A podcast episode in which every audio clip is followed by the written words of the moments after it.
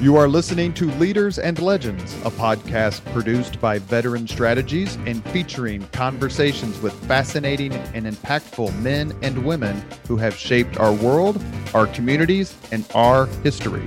My name is Robert Vane, Principal of Veteran Strategies, and your host for our discussion. You are listening to Leaders and Legends, a podcast presented by Veteran Strategies, a local veteran public relations enterprise and sponsored by Girl Scouts of Central Indiana, Garmong Construction, the Crowne Plaza Hotel, Grand Hall, and Conference Center at Historic Union Station, the law firm of Bose, McKinney, and Evans, and the Bose Public Affairs Group, the McGinley's Golden Ace Inn, and McAllister Machinery, your friendly neighborhood Caterpillar dealer. You can find all of your sales and rental equipment needs at McAllister.com. We are pleased to announce our podcast is a member of the All Indiana Podcast Network in partnership with Wish TV. You can find Leaders and Legends at allindianapodcastnetwork.com. Thank you for joining us on the Leaders and Legends podcast. Our guests today are Lou Gerig, PR I don't even know what word I would use to describe how damn good Lou is at his job. Let's just say PR guru and super lawyer Bill Moreau. They are from opposite parties, but they have a common heart and a common goal. And we're going to talk to them about their careers and we're going to talk to them a little bit about this project. We're going to have some fun because, like all political podcasts, the Pontifex Maximus of sport, uh, political reporters in this state and this market has come out of retirement yet again, Mr. Jim Shella. Thank you for joining us, Jim. Great to be here, Robert. I don't know what you just said. Pontifex Maximus, it was the head of the Roman religion back in, that's why the Pope is called Pontifex. Yeah. You, did, you didn't learn that at St. Cloud State? I, they didn't teach that at St. Cloud State. But, but uh, thank you. Lou, Bill, thank you for joining us. Thanks for letting Jim uh, be a part of this conversation as well. Jim knows you too better than I do, has interviewed you, covered you, and the clients and candidates you worked for. So, what I'm going to do is turn it over to Jim Shella and have him uh, take you through it like the old days.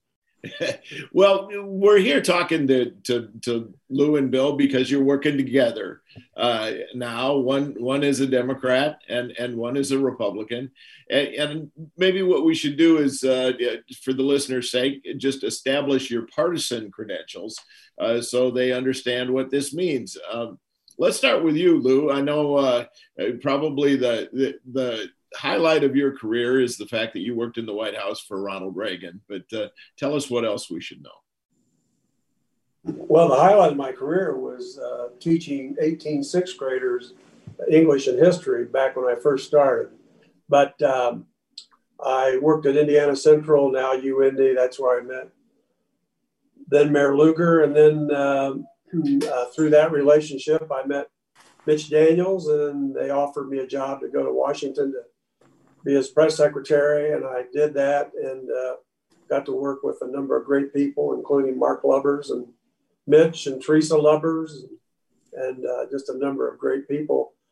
There on the Hill, I got to meet the press secretary for Senator Bill Roth, and that was Jim Brady, and he and I became real close friends. And, and when he went to the White House to be the press secretary, he said, uh, "You know, the White House can be a very interesting place.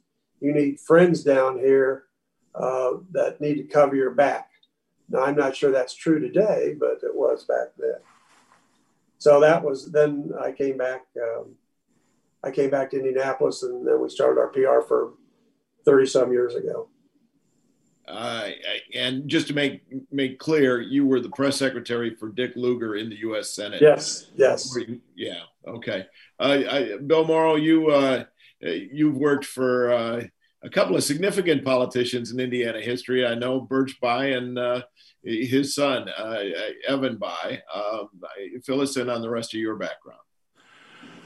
Oh, well, I, I am an army brat, and I think that's uh, relevant uh, to my biography, just in terms of the way I was raised to think about uh, public service.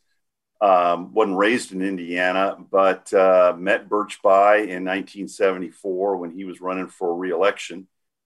And we just became enthralled uh, with him and his ideals and values, and went off to f- uh, freeze my fanny off in Iowa and New Hampshire uh, in his uh, presidential run, and then went to work for him in uh, Washington. Um, and yeah, I, I, went to law school uh, while I worked for him in Washington. And then when he was uh, defeated in the uh, 80 Reagan landslide, I was finishing up law school. Ann and I decided to move to Indianapolis to uh, raise our family. And when uh, Evan decided he wanted to go into the family business, uh, this is an absolute true story. Birch Bayh made up a list of former staffers that Evan ought to reach out to. Ann Moreau was on that list. She'd worked for Birch for 10 years and had risen to a real a position of seniority. And then, as an afterthought, he said to Evan, Yeah, you might want to call Bill. He might be of some use to you as well. Um, but in well, terms of my, for those, in terms of those who may not know, Ann, Ann is your wife, right? yes, yes. uh, wife of 40 years. Yeah. Our marriage was the product of a, a secret office romance in Birch Bayh's office. And we were mar- married in his hideaway office uh, in the Senate with him as as best man. So you, you can imagine how much we miss uh, Birch Bayh. But just as a point of clarification, in terms of my uh, partisan uh, label, uh, as a matter of Indiana law, I'm officially now a political independent because I stopped voting in party primaries uh, because of the work that uh, we're doing now. So I'm in a post partisan phase of, of my life for the time being well, for what it's worth, I, have always considered myself independent, but that means that I can vote in either primary, which which I have done. I know party leaders don't like that, but I uh, I, I personally think that that nobody should uh, let an opportunity to vote go by uh, without taking advantage of it. Jim, Jim, may, this is Robert Vane. May I ask you a quick question? Absolutely. Did you? I know we've had this discussion before about you switching and voting in some one party's primaries and another party's primaries. Was the motivation for you to vote to vote for someone, or was it more often to vote against someone? Um, I would say more often to vote for someone, and and you know, for what it's worth, you know, having been a, a, political reporter for, for more than 30 years, I usually knew the people that were, were running. Uh, you know, I, I uh, and, and, knew them well. So uh, mine, mine were informed decisions. Go ahead. I'm sorry. That's all right. Um, well, I, I think um, you know we should talk about we we've vaguely mentioned this project that that uh, you were working on, uh, Bill and Lou, uh, uh and I know Bill, you you were the the initiator. Explain to us what the Indiana Citizen is and what you're trying to do.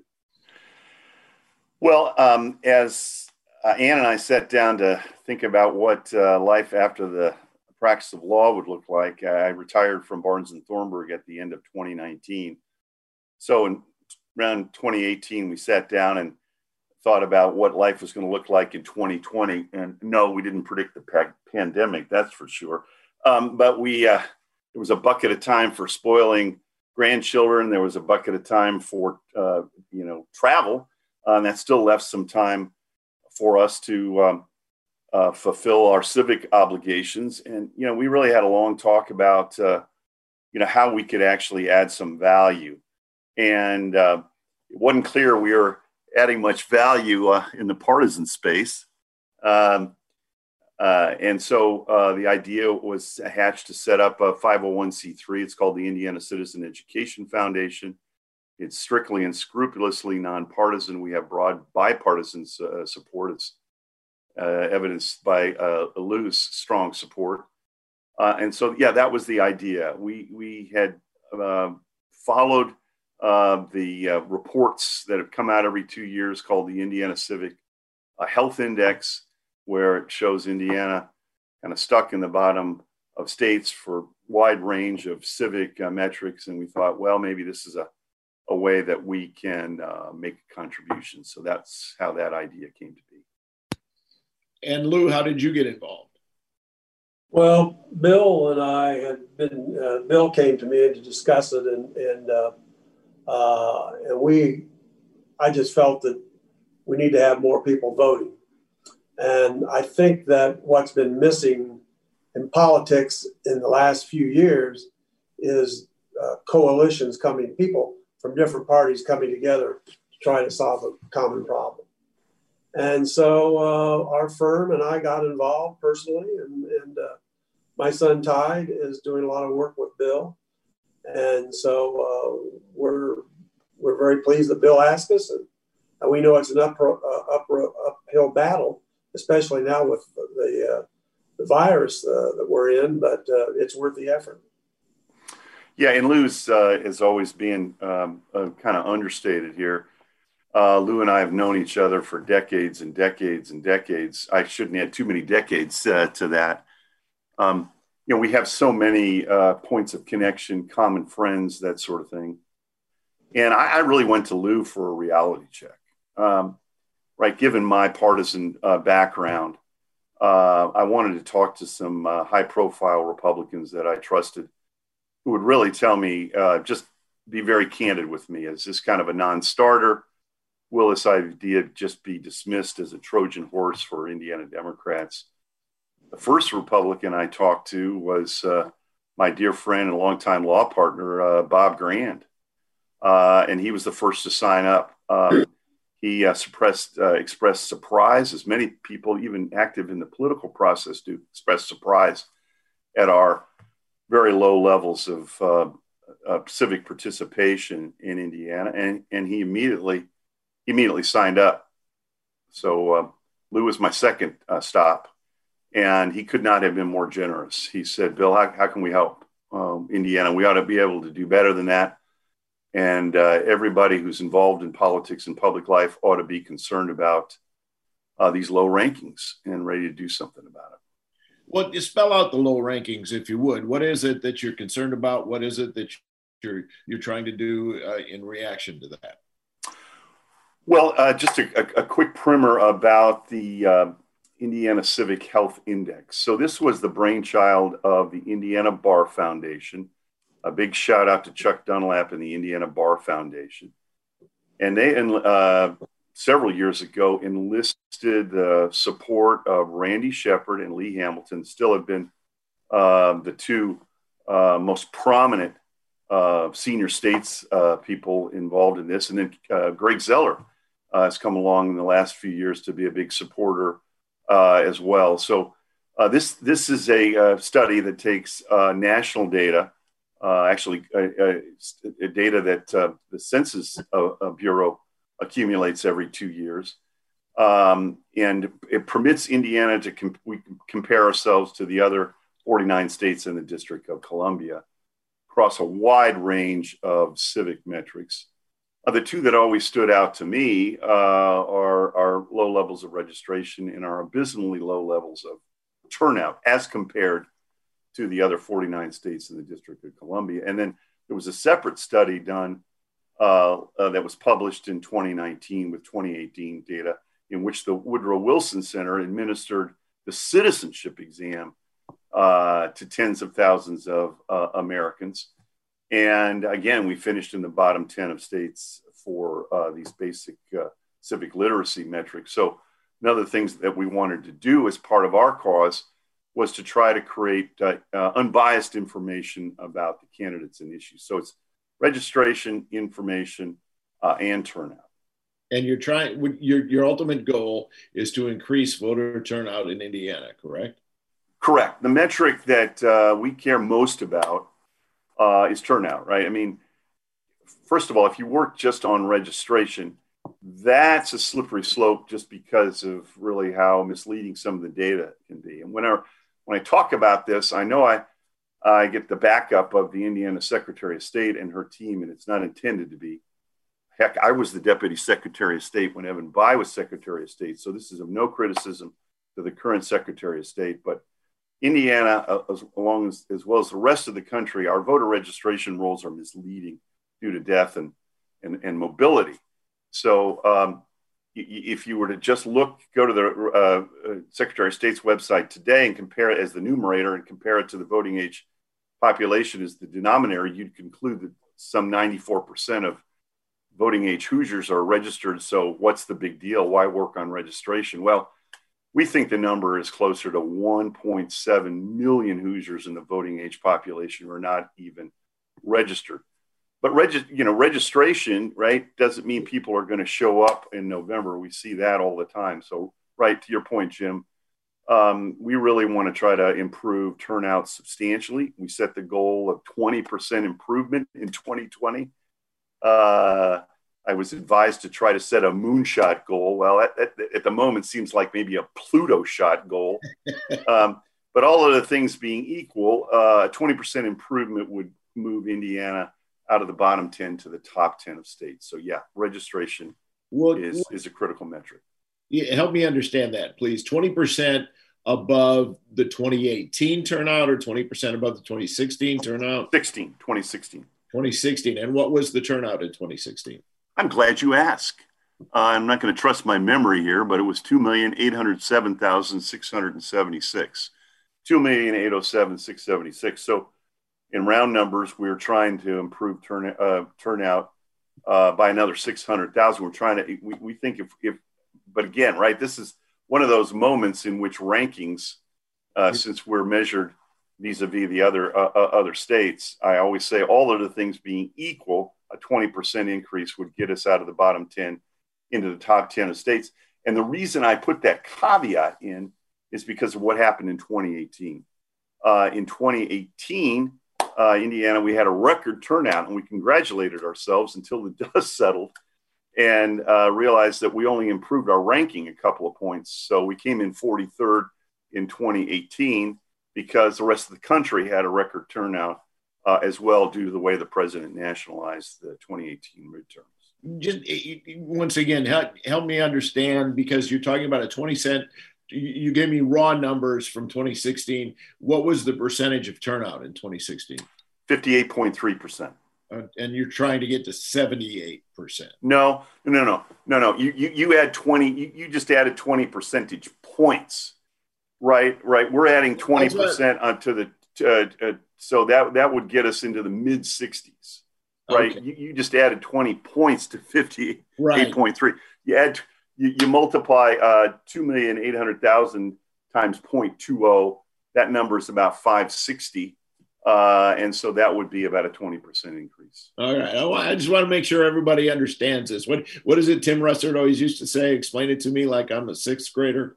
Well, uh, no, it's a, it's a fair, it's a fair question, but uh, uh, yeah, I mean, look, we break into the top 10 uh, by being in the high 60s uh, um, so, and, and, there's a lot of compression, as you can imagine, uh, but we're at consistently at the bottom 10 of states by being in the high 50s. You got to be in the high 60s in order to be in the top 10 of states. All right. So which includes your home state. So, which is Minnesota. And, and, and you and I have talked about this. I mean, one reason why, why, let me let me come back to this because uh, Minnesota has much different voting policy uh, issues, and and, and I, I, we need to discuss that. But I want to I want to bring Lou back in at this point because because Lou, there there is a general belief in the political world that that high turnout benefits Democrats and and hurts Republicans. So as a Republican, why do you want to be involved in this effort? I think I think the uh, the numbers are so low that we're just trying to get to not to the highest of high turnouts. We're just trying to move the needle some. And, and then I think it's fair game. I mean, it's always been fair game that whenever you have your candidates out there, it's up to uh, the parties to get the vote out and to educate the educate the vote voters. We, you, you know, I've explained uh, uh, Bill's idea to uh, uh, some um, Republicans who uh, are contemporaries of yours, uh, and they talk about you know the legendary Republican politician Keith Bulen uh, had a theory that what you want to do is identify your voters and turn them out. You, you don't want to to uh, target a, a, a, general voter turnout, um, and you know it's a partisan effort. But obviously, you don't believe that. Well, I think it, I think it has been in the past, but I think nowadays that fewer people are identifying with a party, and um, so it's it's uh, up to us whether you're Republican or Democrat to try to get your message to as many people as you can. Uh, I, Bill and I've talked about this that back when L. Keith Bulen was around, I mean, you had strict, you had Republicans and you had Democrats, and they all knew who they were. And and but now you have a lot of split voting. You have people that may go from one primary to the next, depending on who's running. And so it's not like the days of L. Keith Bulen. And uh, I think because of the outside interest groups that have made uh, spent a lot of money on these races uh, and have a great deal of influence over on who's going to win. So I think party structure, although still strong in Indiana, is not what I like it used to be. And I think all of us on this phone call, except for maybe Chris because of his age, we remember the days. Okay. Well, let's jump back to the policies because because Bill, you you referenced uh, high voter turnout in Minnesota. One reason for that is that they have same day registration at the polls, um, and and they also have open primaries. They are they are the sort of policies that encourage participation and and discourage uh, uh, control by the political parties. Indiana is very different. We have closed primaries. We have uh, you have to register to vote 30 days in advance of an election. Um, why is it that you're not working on trying to change the policies uh, to, to make voting more friendly? Well, first of all, it's uh, late September 2020 and the legislature's out of session. But um, really, from uh, from our beginnings, right, right as we first started talking about how we might make a difference, uh, and worried about uh, the partisans retreating to their partisan corners, we made the affirmative, conscious decision not to get involved in the policy discussion. Um, and part of the reason of that was really pretty practical. We didn't really step out of our silent phase onto the public stage until the publication of the uh, latest Civic Health Index in November of 2019. There was a short session coming up uh, you know, how, how, how many substantive changes were going to be made uh, to the election law in the short 2020 session. Turns out zero.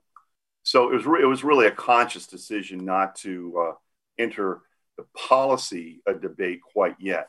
Well, we were drawn into the policy discussion really in the spring when uh, the decision was made correctly, we thought, uh, to move the primary a month and permit no excuse absentee uh, voting in the primary.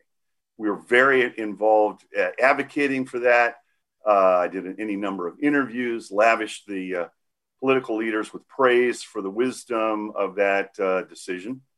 Um, and so, yeah, we, we are now, I think, a part of the policy discussion. And assuming our little nonprofit startup is, is even around after election day, I suspect we're going to play a role uh, in the 2021 General Assembly session, trying to ask these questions, right? Okay, what's getting in the way of Indiana's uh, voters being able to register and show up and vote? And there are some policy choices Indiana's made, uh, and some policy choices, as you point out, that other states have made. So let, let's have that discussion. So, having said all that, um, how are you going to increase turnout? prayer. um, well, you know, not not to be flip, but um, look, uh, when we first started this in earnest, uh, we were advised by really smart marketing people that uh, if we were going to move the needle at all, this was a three million dollar campaign.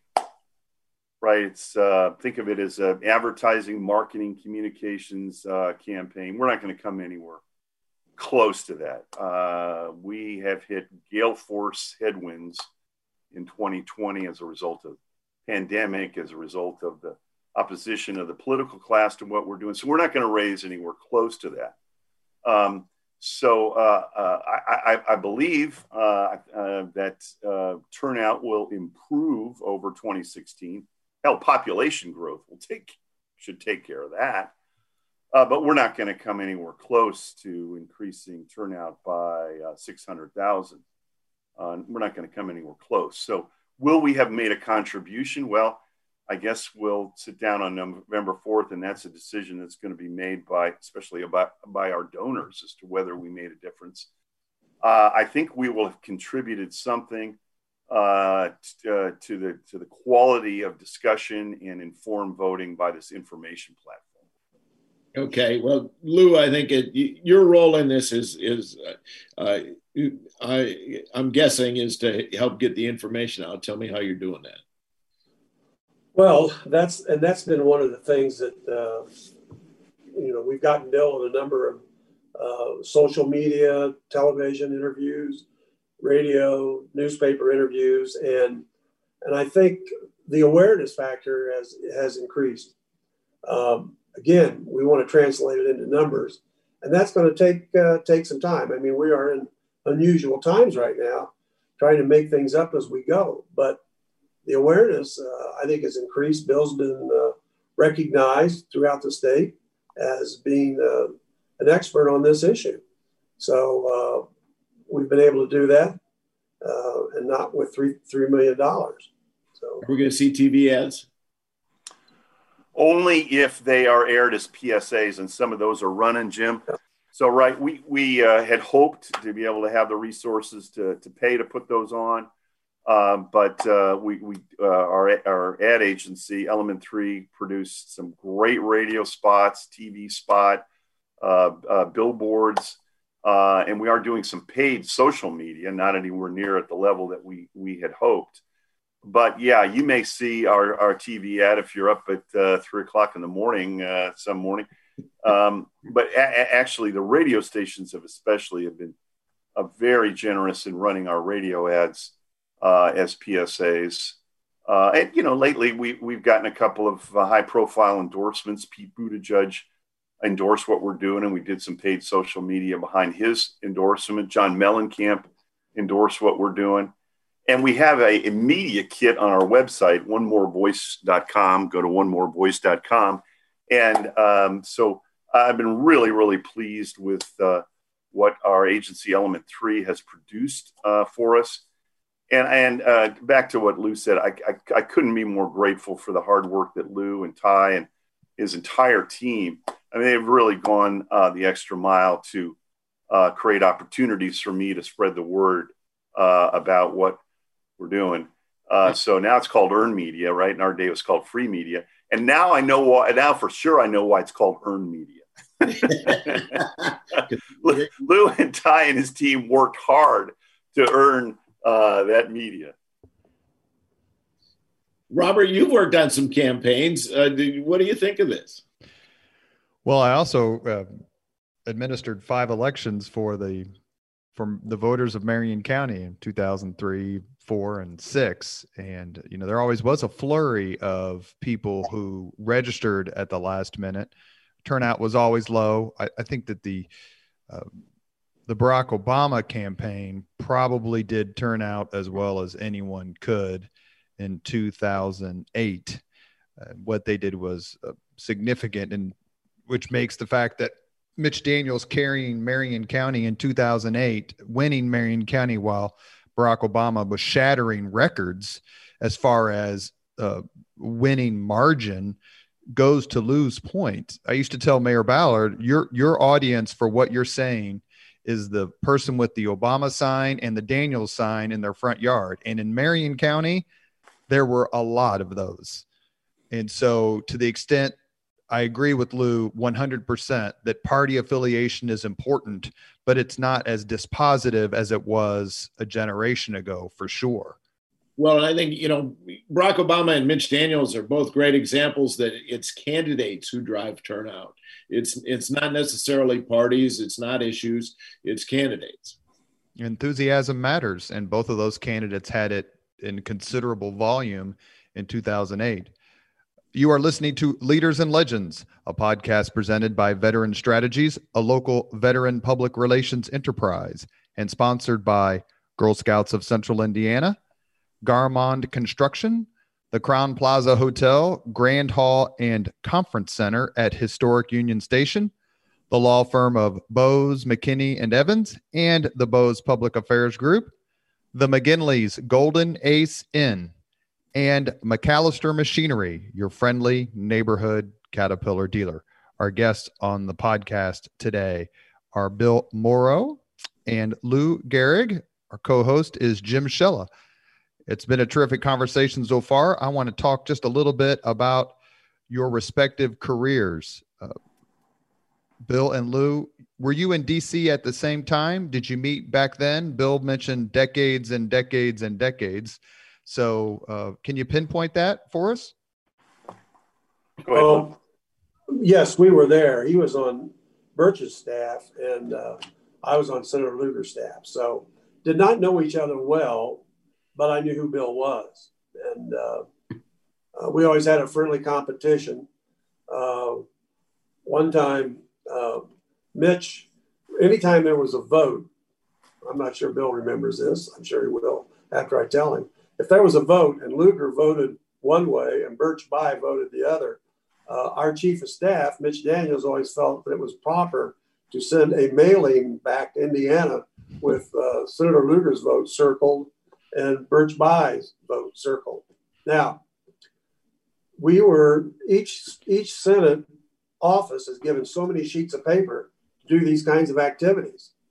And uh, one time, and I think probably I don't know who uh, said a reporter said go over there to the uh, check the check the number of mailings that people send out and see which states are one and two. Well, California was one, and Indiana, Dick Lugar was number two. Now you're only a lot allotted so many sheets of paper, but we had a wonderful person in our office by the name of Albert Mitchler who traded sheets of paper with other members of the Senate so that we could send out more mailings. But that was, uh, yes, we used to send those mailings out all the time.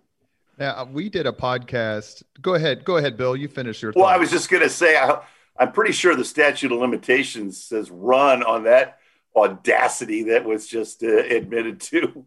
Uh, but I think m- more importantly is that folks ought to uh, understand that uh, Birch Bayh and Dick Lugar had great respect for each other, became very, very, very close friends, and the tone that they set uh, also extended to the staff. Now, were the staffs competitive? Yes, the staffs were competitive uh, to lose point, did we always want our guy to get out ahead on news and you know be the one, right? In fact, during the Carter years, uh, Democrat in the White House, uh, we always got uh, first jump on all of the grants and contracts and that sort of stuff. We got we, you know, uh, there was just an acceptance, right? That uh, right. that Birch Bayh's office would get that news out first.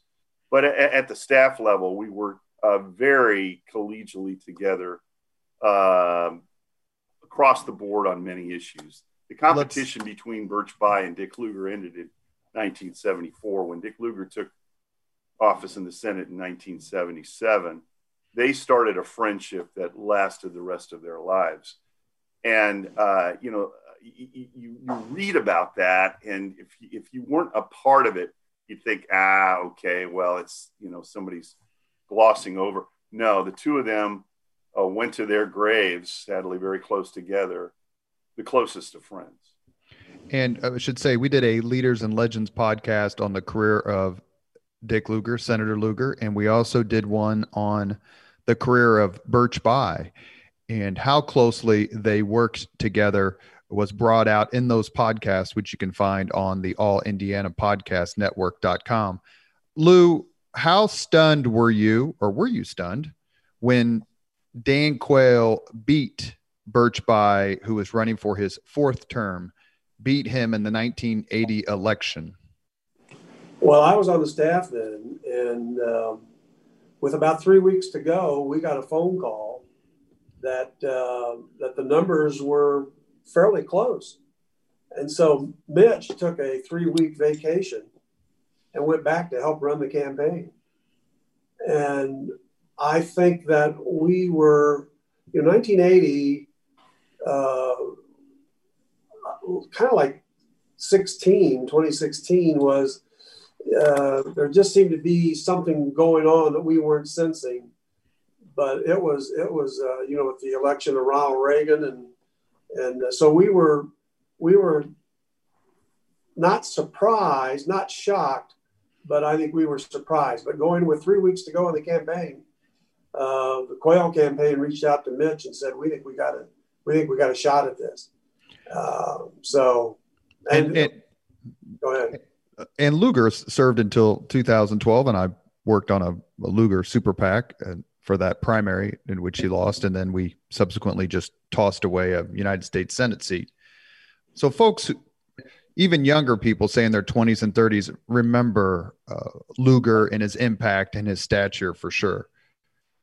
You have to be a little bit older to understand what a magnificent Senator Birch Birchby was and what a titan he was in Indiana politics and in the Senate. Bill, did you get a sense that you were working for one of the truly great men in American government?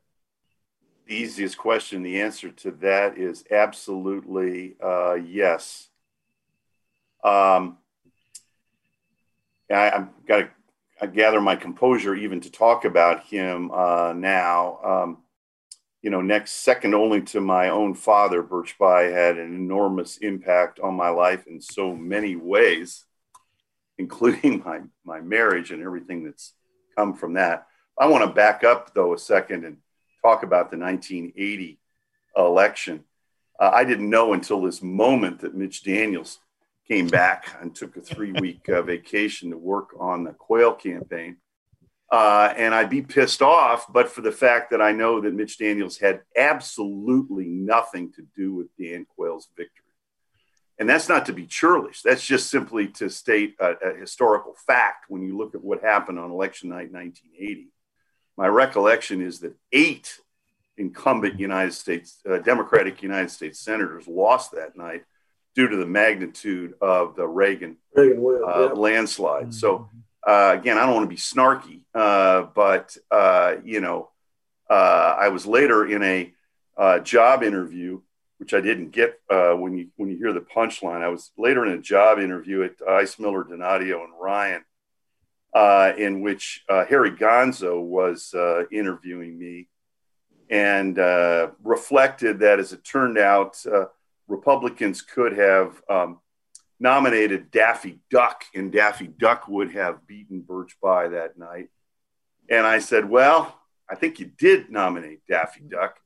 And, uh, and, uh, and he said, Well, you know, I don't think this uh, interview is going very well. And I agreed with him. I never, it was the only law firm in town I never got a job offer from. I think we should note that Harry Gonso was chief of staff for the first few years of the Mitch Daniels time as governor. The other question I want to say, or the, here's what I want to say very quickly to defend Bill. I know he's not a grudge holder because the last time I saw Bill, I was having lunch at the Working Man's Friend with Mark Miles. And if you listen to the Mark Miles podcast on Leaders and Legends, you will know that Mark was the campaign manager for Dan Quayle for Senate 1980. So Bill does not hold grudges, that's for sure. Another question I wanted to ask real quickly about Mitch Daniels, since it keeps getting brought up, is Bill, were you at law school with him at the same time? You both went to Georgetown in D.C. Yeah, well, the answer to that is we were we we we overlapped, um, but I think that uh, Mitch Daniels and I may have set some sort of ignominious record for the few classes that we attended. we were both both in the night program the four year night program. And believe me, we had, uh, you know, more than full time jobs.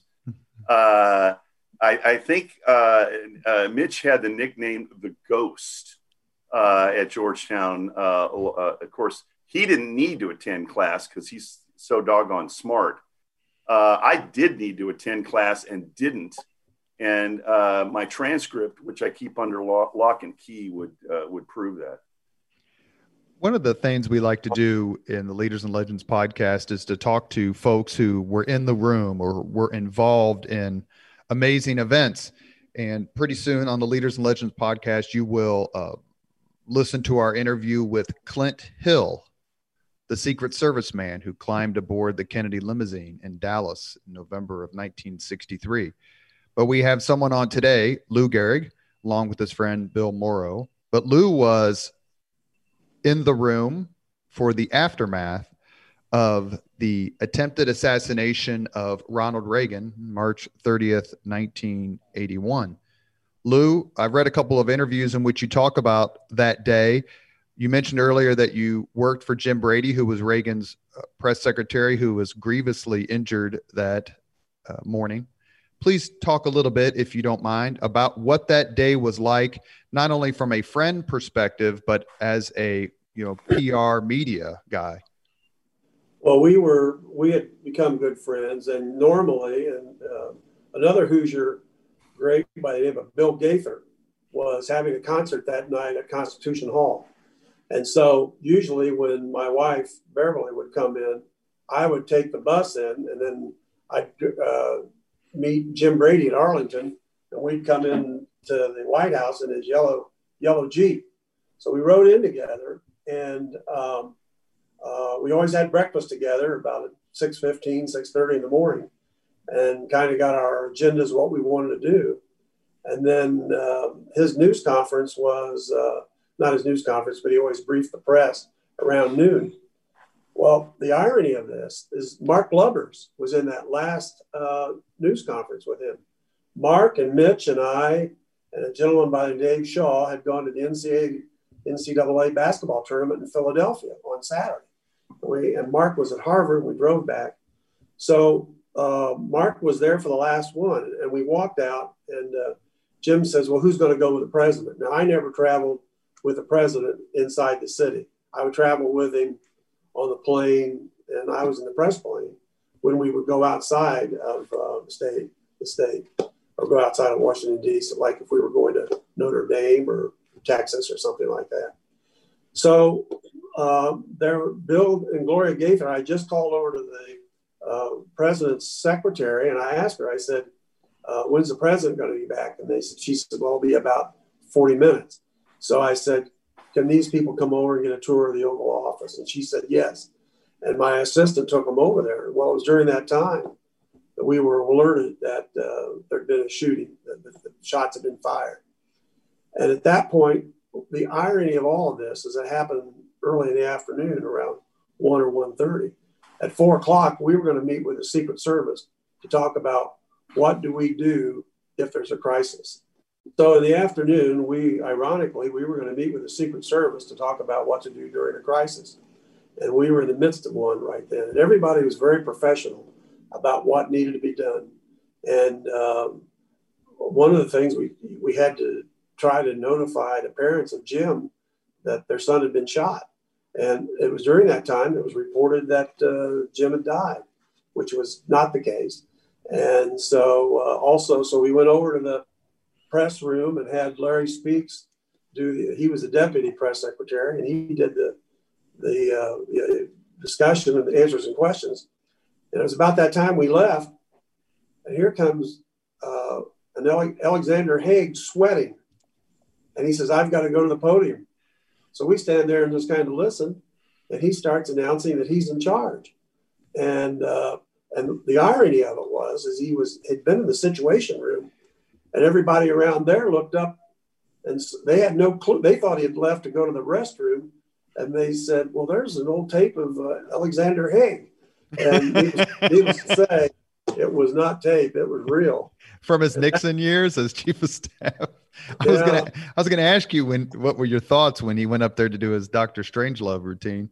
You know, uh, he always treated me with respect, but at that time, I thought to myself, he he's just sealed his future around here because that was totally uncalled for. But he felt that Larry Speakes had said something that was going to alert the foreign powers that was not what they needed to hear. But that was not the way. That was not the way the, the show was supposed to run. So. Uh, and so did was, you and did you enjoy? I'm forgive me. Did you maintain your long? I mentioned Jim Brady was hurt uh, grievously, as I said. Um, what was it like to maintain your friendship with him and well, stay in contact? He's we stayed in contact. He then moved to Rehoboth Beach, Delaware, which is as Bill knows, is what they call the Washington D.C. capital, the summer capital, and and um, so he had a house there, and we used to go there every year, and we would see him. And I brought him back here once. He came back and spoke uh, to a college. Uh, he spoke at Anderson University, spoke to IU Health, and uh, spoke to a group of Boy Scouts. So he came back here. So I'd see him once every six months, and uh, he still had a sense of humor. And um, but uh, yeah, that was uh, that was a long day. I mean, I mean, I didn't leave the White House for 48 hours. And you mentioned earlier a trip to Philadelphia with with Mark Lubbers. Is there a particular reason you went to Philadelphia to watch the NCAA tournament uh, that weekend? Well, the Hoosiers, that's right. The Hoosiers were the Hoosiers were in it, and uh, we had great seats.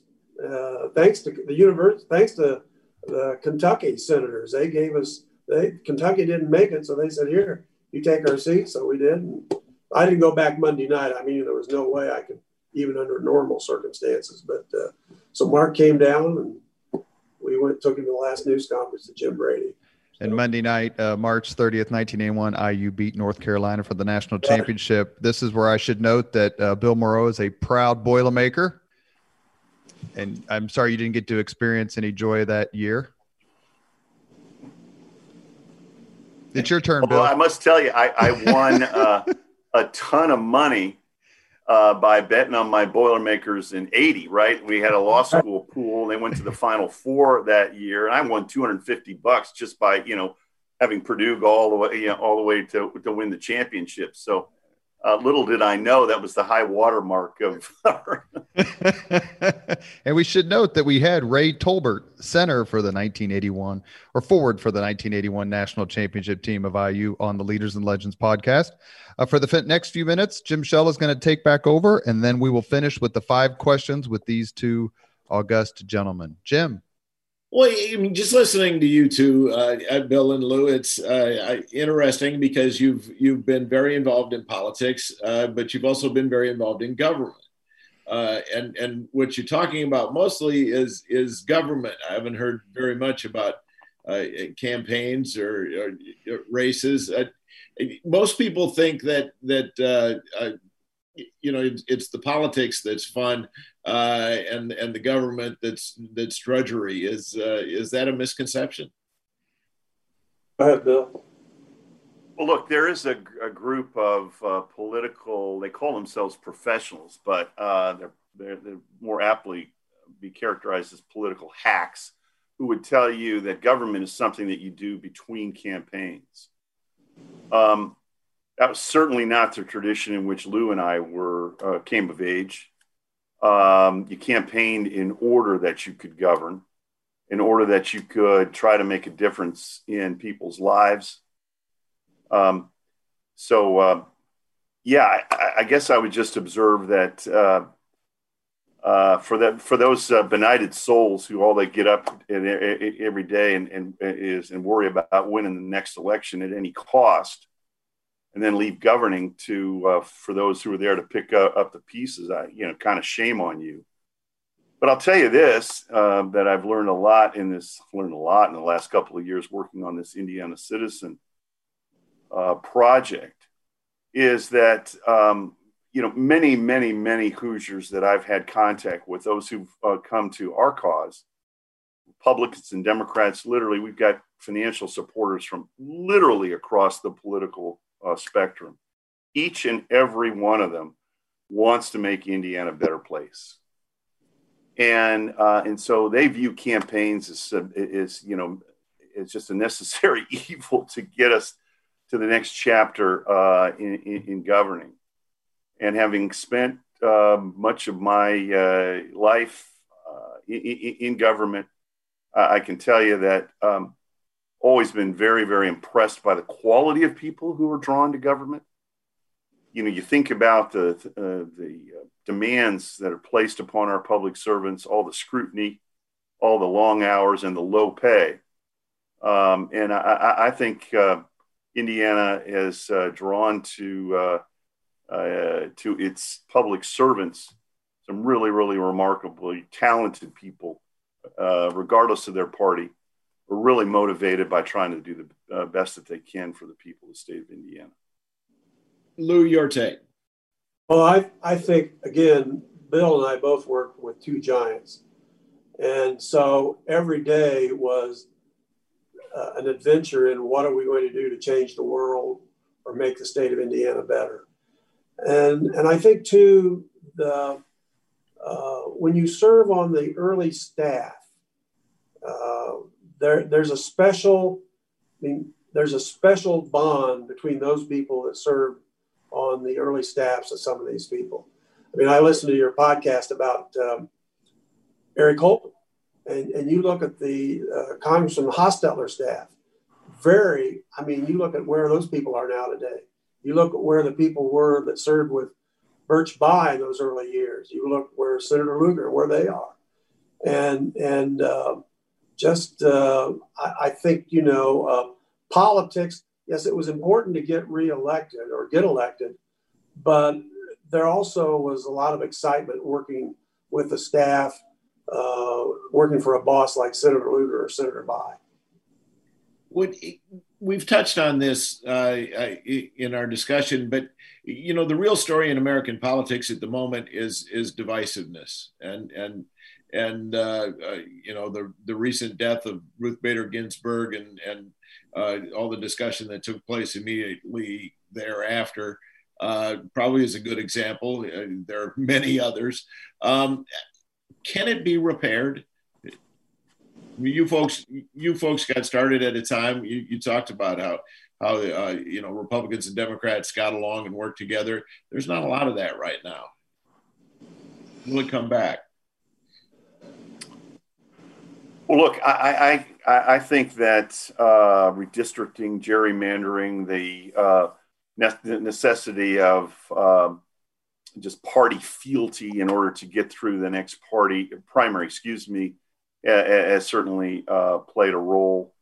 Um, and uh, I, I, don't know how to put the reaction to Justice Ginsburg's death into some uh, perspective, except to say that it was just a few years ago that Justice Scalia died, and we remember the uh, debate uh, that that uh, touched off. You'd hope that maybe in the moment there'd be a civics lesson about the role of the president and the Senate in the selection of a uh, Supreme Court justice. But Jim, I, I don't see uh, a return to uh, the the politics that Lou and I grew up in. I don't see that anytime soon. Uh, I will say, uh, you know, at the risk of uh, sounding like I'm reverting back to my partisan tendencies, a change uh, in the White House, I think I'll have a change. There will be a change in the tone emanating from that building, uh, to be sure. Uh, what that does to the quality of discussion um, throughout the rest of the country, I guess, will remain to be seen but uh, I, I, don't I don't see this hyper partisanship uh, going away uh, anytime soon. Um, if, if if if politicians don't fear the general election, that is to say, if they if they are they're not concerned about putting together a coalition to get to 50.1% in the general election, if all they care about is getting through their party primary, what's the point? Right? What, what just and that's a result of gerrymandering. Yeah. Yeah. Yeah. Lou? Well, I'm an optimist. And I think that we've hit on kind of the tone, uh, and that is the quality of the candidates moving forward. I'm not going to reflect on the two candidates for president now, because I think what has happened is the system has been overtaken by outside influences and not the political parties. Uh, uh, we've got more money coming in from not from Republican or Democrat uh, sources, they're coming from outside sources, and they are spending a lot of money. And and and so um, I think again, you go, you go back to Evan Bayh. The Democrats, when Evan Bayh was running for governor, uh, were struggling. And all of a sudden, they came up with this fresh, young, talented face, and he made the difference and and Mitch Daniels was a different person, and so uh, I think You've got to find the quality of the candidates at all levels. But the problem is the quality that we would like to see, they don't want to run because they don't want to put their families through the experience that they have to go through and the things they have to say to get elected. And so, um, like I said, I want to be an optimist, but uh, I'm a realist right now. Let me ask a quick question before we get to the five questions. Uh, Lou, I'll go to you first, and then I'll go to Bill. Lou, you worked for Senator Lugar. Right. Mitch Daniels was chief of staff, then became governor. How much were Richard Lugar and Mitch Daniels alike? And what do you think Mitch learned from his boss, Senator Lugar? And then, Bill, I'm going to ask you about Birch and Evan Bayh next. Lou? Well, there's no doubt that that that Senator Lugar was, and again, I'm going to Senator Bayh was a class act also, but for Senator Lugar um, was to look at an issue and come up with a way that it would solve a major problem. He was the only one of the few Republicans that supported the bailout for New York City. And and uh, but what he did is he put a caveat in there that the unions, if if New York City defaulted, then the, the unions in New York City they had to pay the money, and not the not the federal government. So they everybody had skin in the game. Um, what Mitch learned, I, I, think Mitch, of course, uh, is is one of the smartest guys I've ever known, and I think Mitch, what Mitch learned from Lugar was uh, trying to serve all the people, not just one segment, but to try to serve all of them. You know, Mitch, uh, uh, both of them, re- retail politics was not necessarily Dick Lugar's strength. Uh, Phil Jones of CBS News, who was from Fairmount, Indiana, and was very good friends of ours, used to say, when you ask Dick Lugar what the time, what time is, is he'll tell you how to make the watch. And and Mitch, when he started out, was not retail politics was not, he had run campaigns. And Jim, you saw this. I mean, he transformed himself into doing something he really enjoys and doing well at, and that is getting out and meeting the people. And uh, he does that now at Purdue. So uh, I, I think they both have the same. Once they were both very, very smart, very hardworking, and they were looking for solutions outside the box. Bill, you worked for both Birch Bayh in the Senate and was chief of staff to his son Evan Bayh, not only Secretary of State but in the governor's office. How would you compare those two men?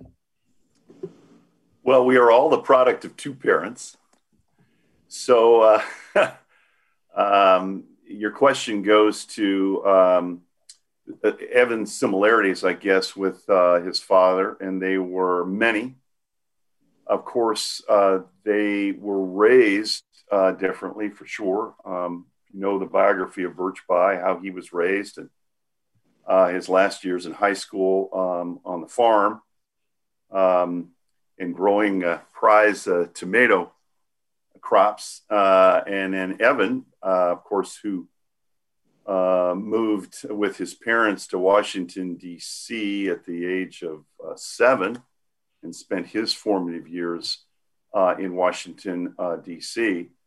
But fundamentally, they were very similar in terms of their core values, uh, in terms of their uh, dedication to public service, the, uh, the idea that uh, we ought to get up every day trying to figure out how to make Indiana a better place. They were they were identical. and I, I got to tell you that if you read Evan's book about his father, right? He wrote a book um, really dedicated to the lessons that he learned from his father.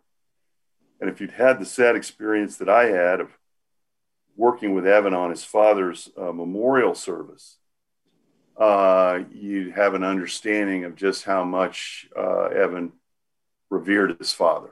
Um, and he, you know, in, in, in a sense, you know, uh, to all of us, Birch Bayh was a little larger than life, you know, even even though uh, we knew him uh, so well, because of just just the amount of energy he brought every day uh, to uh, to politics and, and, government, and his core value is sensitivity particularly the needs of working people and, and those uh, less fortunate. So I like to say that Evan got the best of both parents.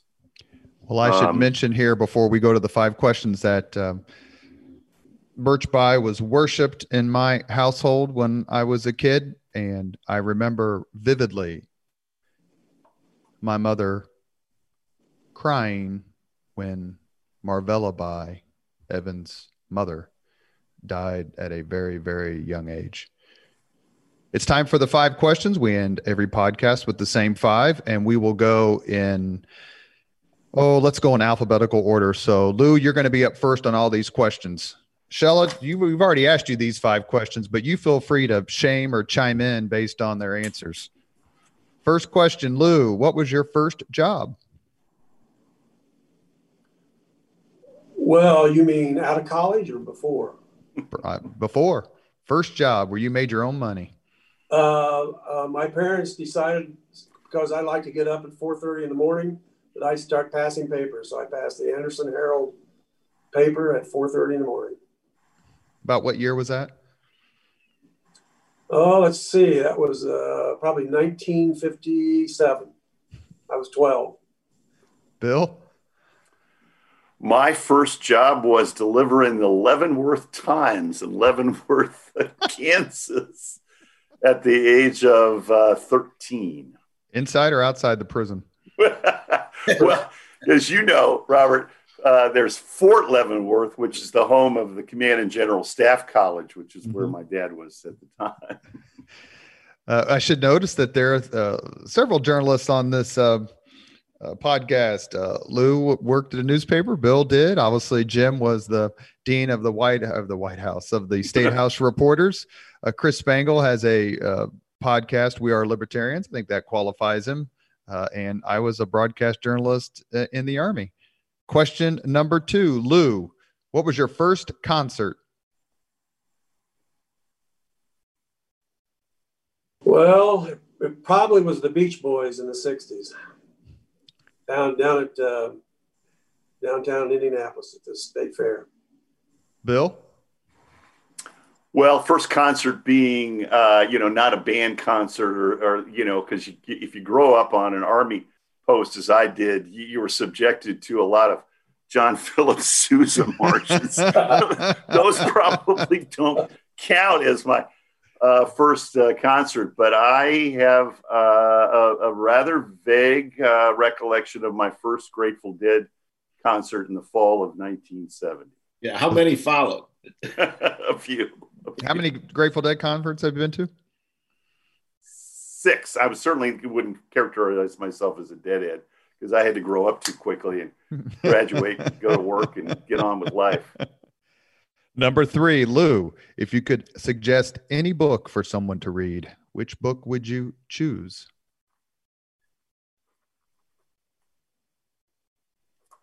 I, I tell you the, the, the book. It's the book uh, about Truman. The David McCullough book. David McCullough book. That and uh, anything on LBJ. I'm a real LBJ follower because I give credit and there were several people, but LBJ was the key in getting civil rights legislation passed because only a Southern Democrat president could, could have gotten that done. And uh, so those would be two. If you're interested in politics, Five Days in Philadelphia about Wendell Willkie, you know, those would be three. Bill? I'm going to surprise you. I'll probably be your only guest that would ever mention uh, this book. But uh, particularly for those of us who've spent any time inside politics and government, it's a little known book called Shut Up, Show Up, Come Back When You uh, F Up by Carville and Begala.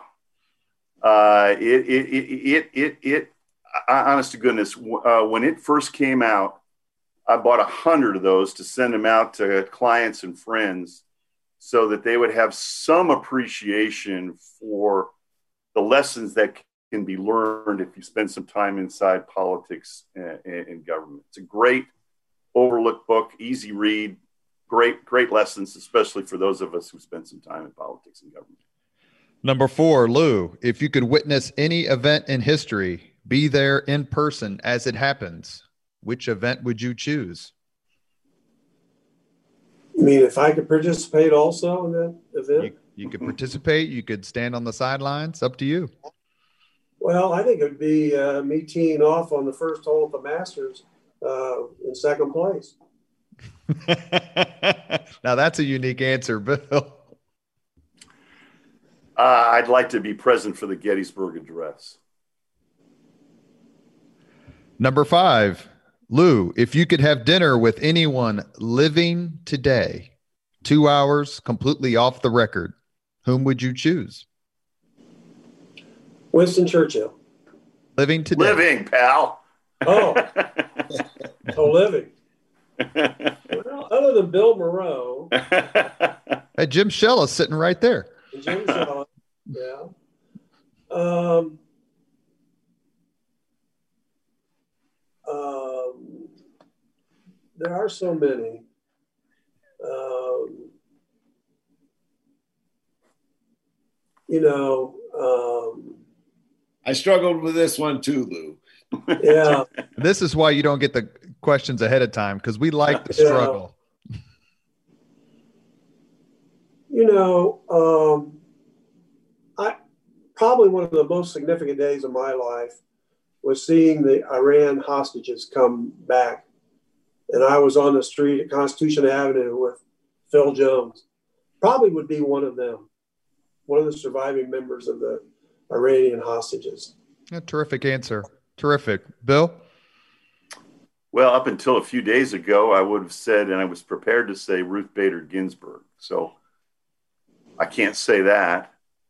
Uh, and so uh, I, I, would have to say uh, Barack Hussein Obama. Uh, if I, you know, spend a couple of hours uh, with him completely uh, off the record, get a chance to talk about his life and and all that he's learned along the the way. I, I, really do think setting aside partisanship, if we can, for a moment, he has been such a consequential figure in world history. That is indisputable, I think.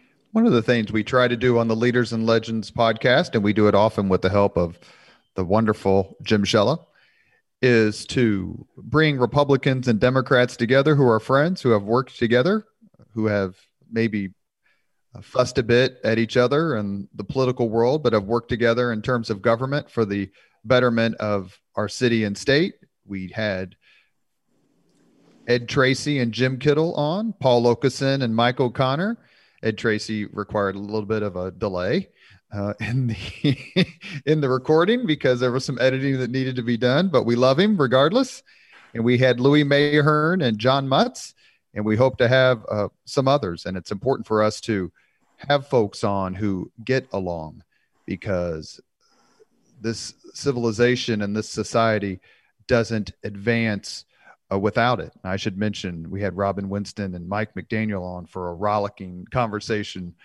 Uh, you are listening to Leaders and Legends, a podcast presented by Veteran Strategies, a local veteran public relations enterprise, and sponsored by Girl Scouts of Central Indiana, Garmong Construction, the Crowne Plaza Hotel, Grand Hall, and Conference Center at Historic Union Station, the law firm of Bose, McKinney, and Evans, and the Bose Public Affairs Group the McGinley's Golden Ace Inn, and McAllister Machinery, your friendly neighborhood Caterpillar dealer. Our guests on the Leaders and Legends podcast have been Bill Moreau and Lou Gerig, longtime friends.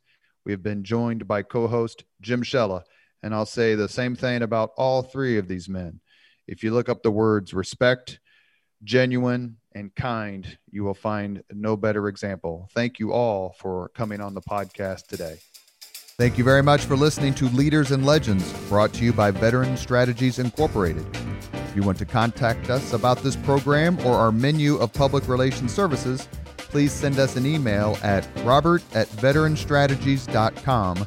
That's robert at veteranstrategies.com.